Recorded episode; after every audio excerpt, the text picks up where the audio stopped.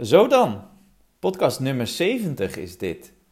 En ja, om eerlijk te zijn, het is echt een hele tijd geleden dat ik op deze manier een podcast heb opgenomen. Ik moest zelfs een aantal updates doen van deze app, omdat ik zo lang niet op mijn telefoon heb uh, ja, gezeten of gekeken. Heel veel is natuurlijk geüpload via YouTube. En de komende tijd ga ik hier echt weer actief mee aan de slag. Dus wat mag je verwachten?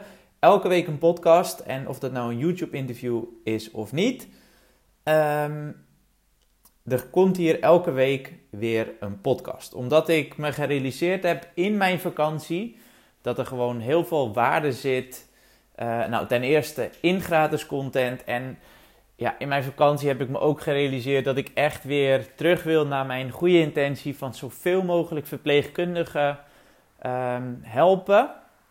Wat houdt dat in of wat gaat dat inhouden? Gratis trainingen, dus gratis training nummer 1, die staat bijvoorbeeld ook al op YouTube. Dat gaat over kernkwaliteiten. Misschien denk je nu, ja, kernkwaliteiten, dat, dat heb ik al eens gehad, dat heb ik al eens gehoord. Toch wil ik je uitdagen om die training echt te gaan volgen. Want er zitten hele belangrijke nuances in. Um, en het is ook gewoon echt een goede herhaling om ja, in te stappen en als basisniveau. Wat, ga, wat mag je verwachten in deze trainingen? Nou, echt gewoon een compleet pakket van hey, hoe zorg ik nou wat beter voor mezelf? En het gaat voornamelijk over psychologische flexibiliteit. Hoe word ik wat minder streng voor mezelf? Hoe kan ik beter, slimmer, effectiever omgaan met mijn gedachten? Hoe zorg ik ervoor dat ik uh, ja, me, niet zo dramatisch en hopeloos en waardeloos mee laat slepen door mijn negatieve gedachten? Um, hoe communiceer ik beter? Nou, dat zit, gaat er allemaal in zitten. En ja, ik ben echt voor 200% overtuigd van deze trainingen, van de kwaliteit van de trainingen. Omdat er gewoon ja, in zit waar ik de laatste nou, uh, minimaal anderhalf jaar mee bezig ben geweest bij uh, de trajecten voor de mensen die ik dus echt intensief één op één heb begeleid. Wat nog meer? YouTube-video's uh, en dus deze podcast, waar ook gewoon weer heel veel waarde in gaat zitten. Dus ja, waar geloof ik in als rode draad, als goede samenvatting, waarde bieden. Nou, dit is een, uh, deze podcast is een goed begin, denk ik. En ik wil beginnen met een verhaal. En dat verhaal, daar herken ik mezelf ook heel erg in. Want ja, ik heb dit verhaal natuurlijk zelf geschreven, zelf bedacht. Um, en wat goed is voor jou om te weten is, ik heb in het AMC gewerkt, in een ziekenhuis. Gingen we veel om met postoperatieve pijn, maar überhaupt met pijn. En dat was allemaal erg protocolair vastgelegd. Ik weet dat het nu anders is, um, maar hou dat even in je achterhoofd. Oké, goed. Nou, ik denk dat je je wel herkent in de volgende situatie. Ik had wel eens moeite met de uitspraak: pijn is pijn. En dat heb ik nog steeds wel eens.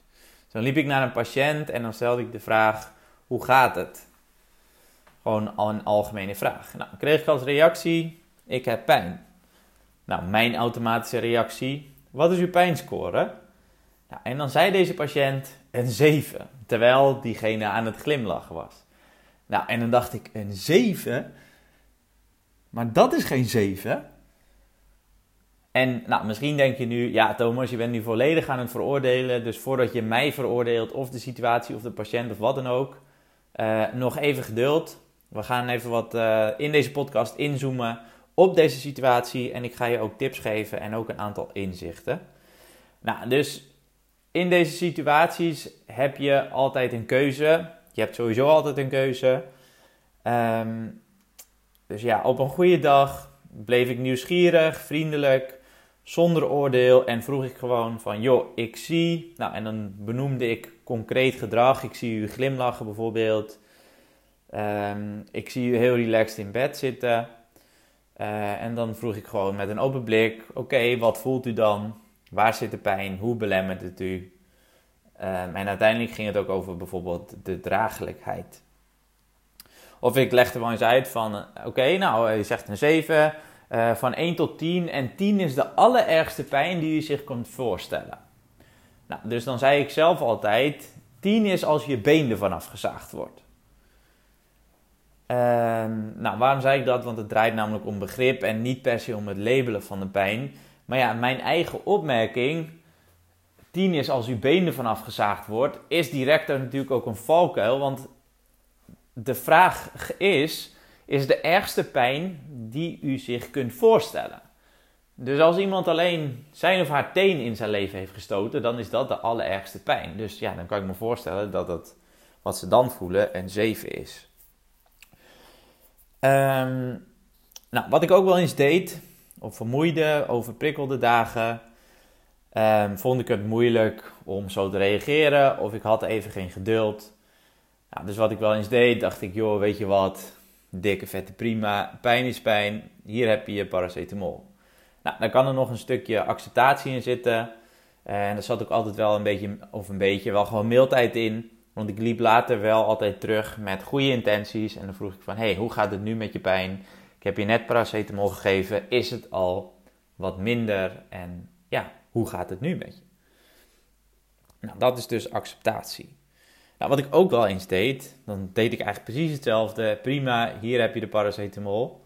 Maar dan dacht ik, het boeit me gewoon niet. Het boeit me gewoon echt niet. Dus dat is niet acceptatie, dat is echt apathisch reageren. Nou, en wat ik ook wel eens dacht, uh, ik deed nog steeds hetzelfde, prima, gaf een paracetamol. en dan dacht ik, joh, je moet je echt niet zo freaking aanstellen. Uh, suck it up. En wat jij nu voelt en hoe je eruit ziet, nou, dat is absoluut geen pijn. Dus er zit heel veel oordeel in, dat hoor je wel. Um, en dat is in, absoluut niet vanuit empathie.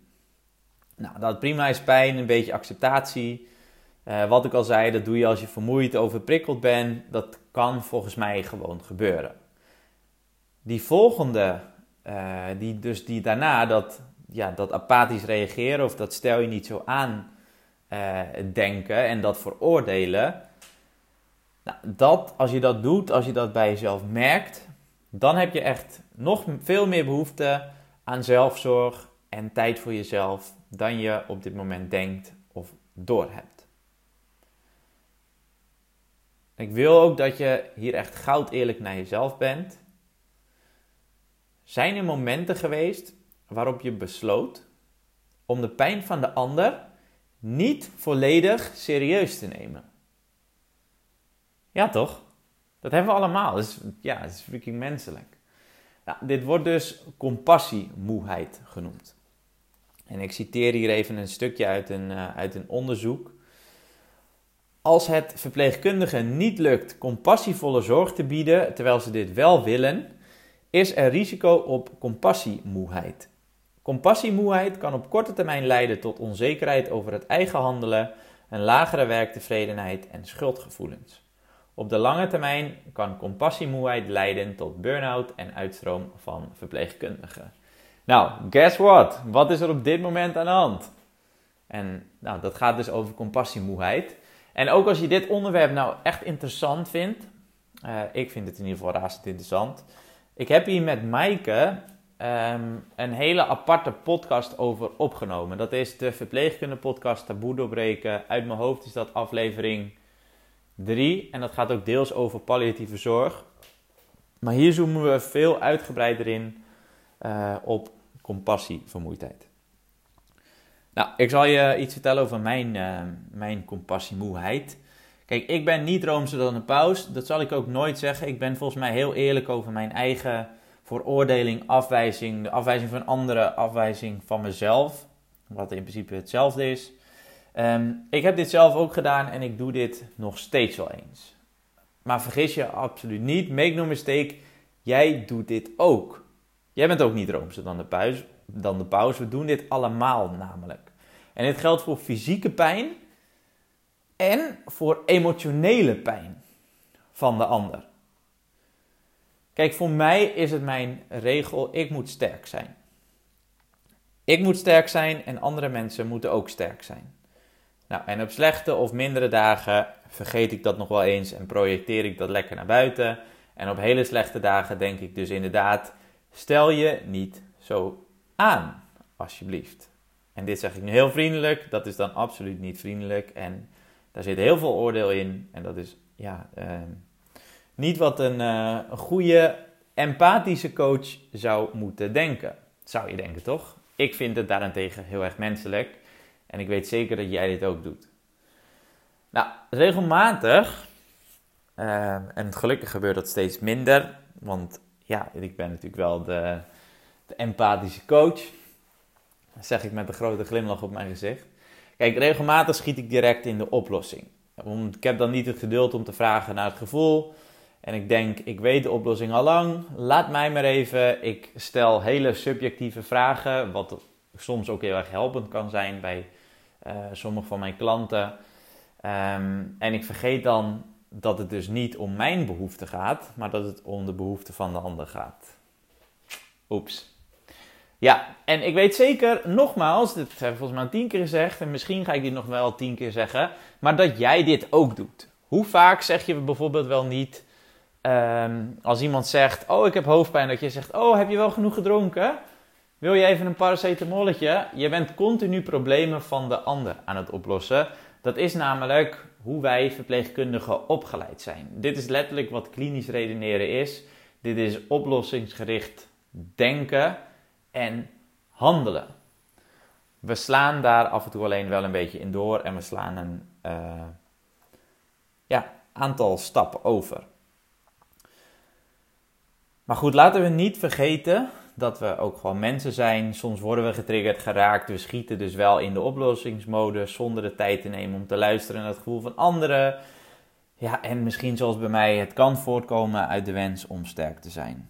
En misschien niet alleen voor anderen, maar ja, ook gewoon voor onszelf. En heel begrijpelijk. Toch, toch, toch, toch, is het even belangrijk om kwetsbaarheid toe te staan en ik legde de klemtoon verkeerd, toch is het even belangrijk om kwetsbaarheid toe te staan en voor jezelf te zorgen.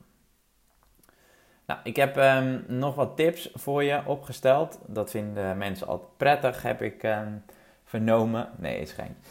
Um, tip nummer 1, en dit gaat je echt niet verbazen, is zorg gewoon voor jezelf. Je hoeft je echt niet elke dag tip-top in orde te voelen.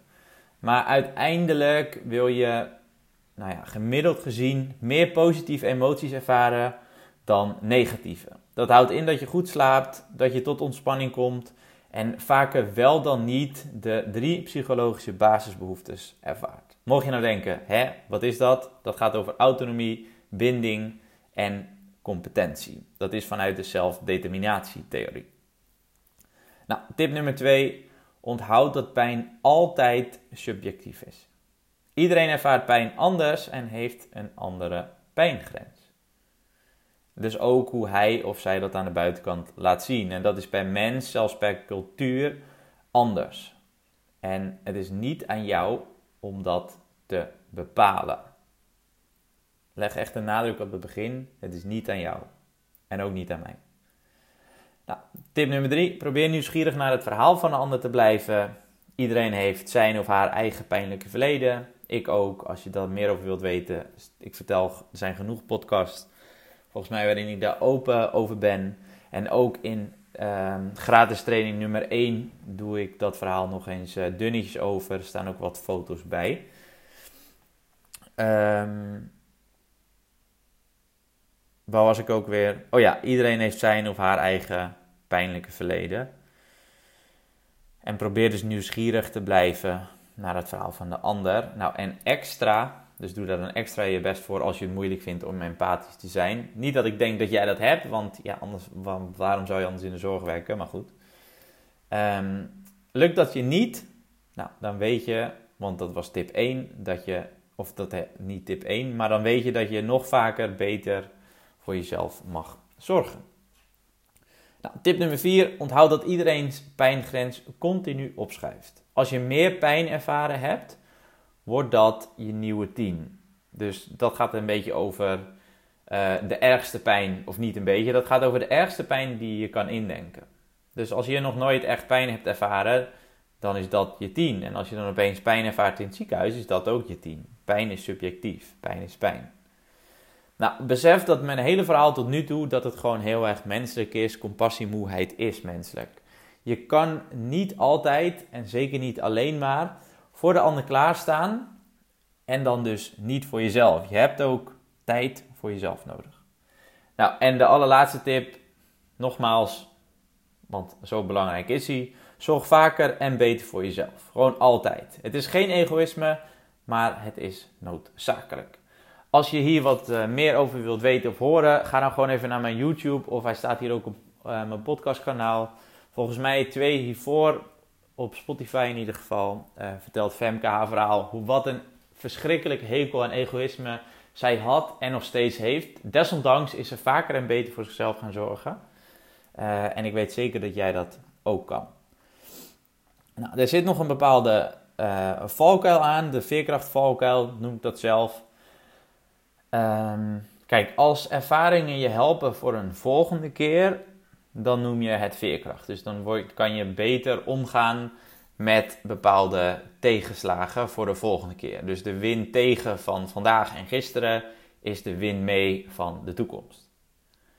Nou, dan kan je dus eerdere pijn gebruiken om het te relativeren.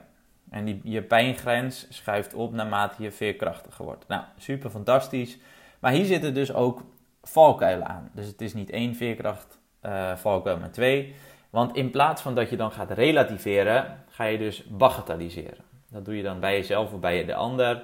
En dit lijkt, of ja, misschien is het wel precies hetzelfde, is apathisch reageren. En dit is dus ook die gedachte, stel je niet zo aan. Nou, en in plaats van dat je iets accepteert, dus misschien is het maar één tip, word je apathisch, vlak, gevoelloos en compassiemoe. Nou, herken je dit? Ga gewoon weer lekker vaker en beter voor jezelf zorgen. En nogmaals, ik denk dat je dat sowieso mag doen als je naar deze podcast luistert.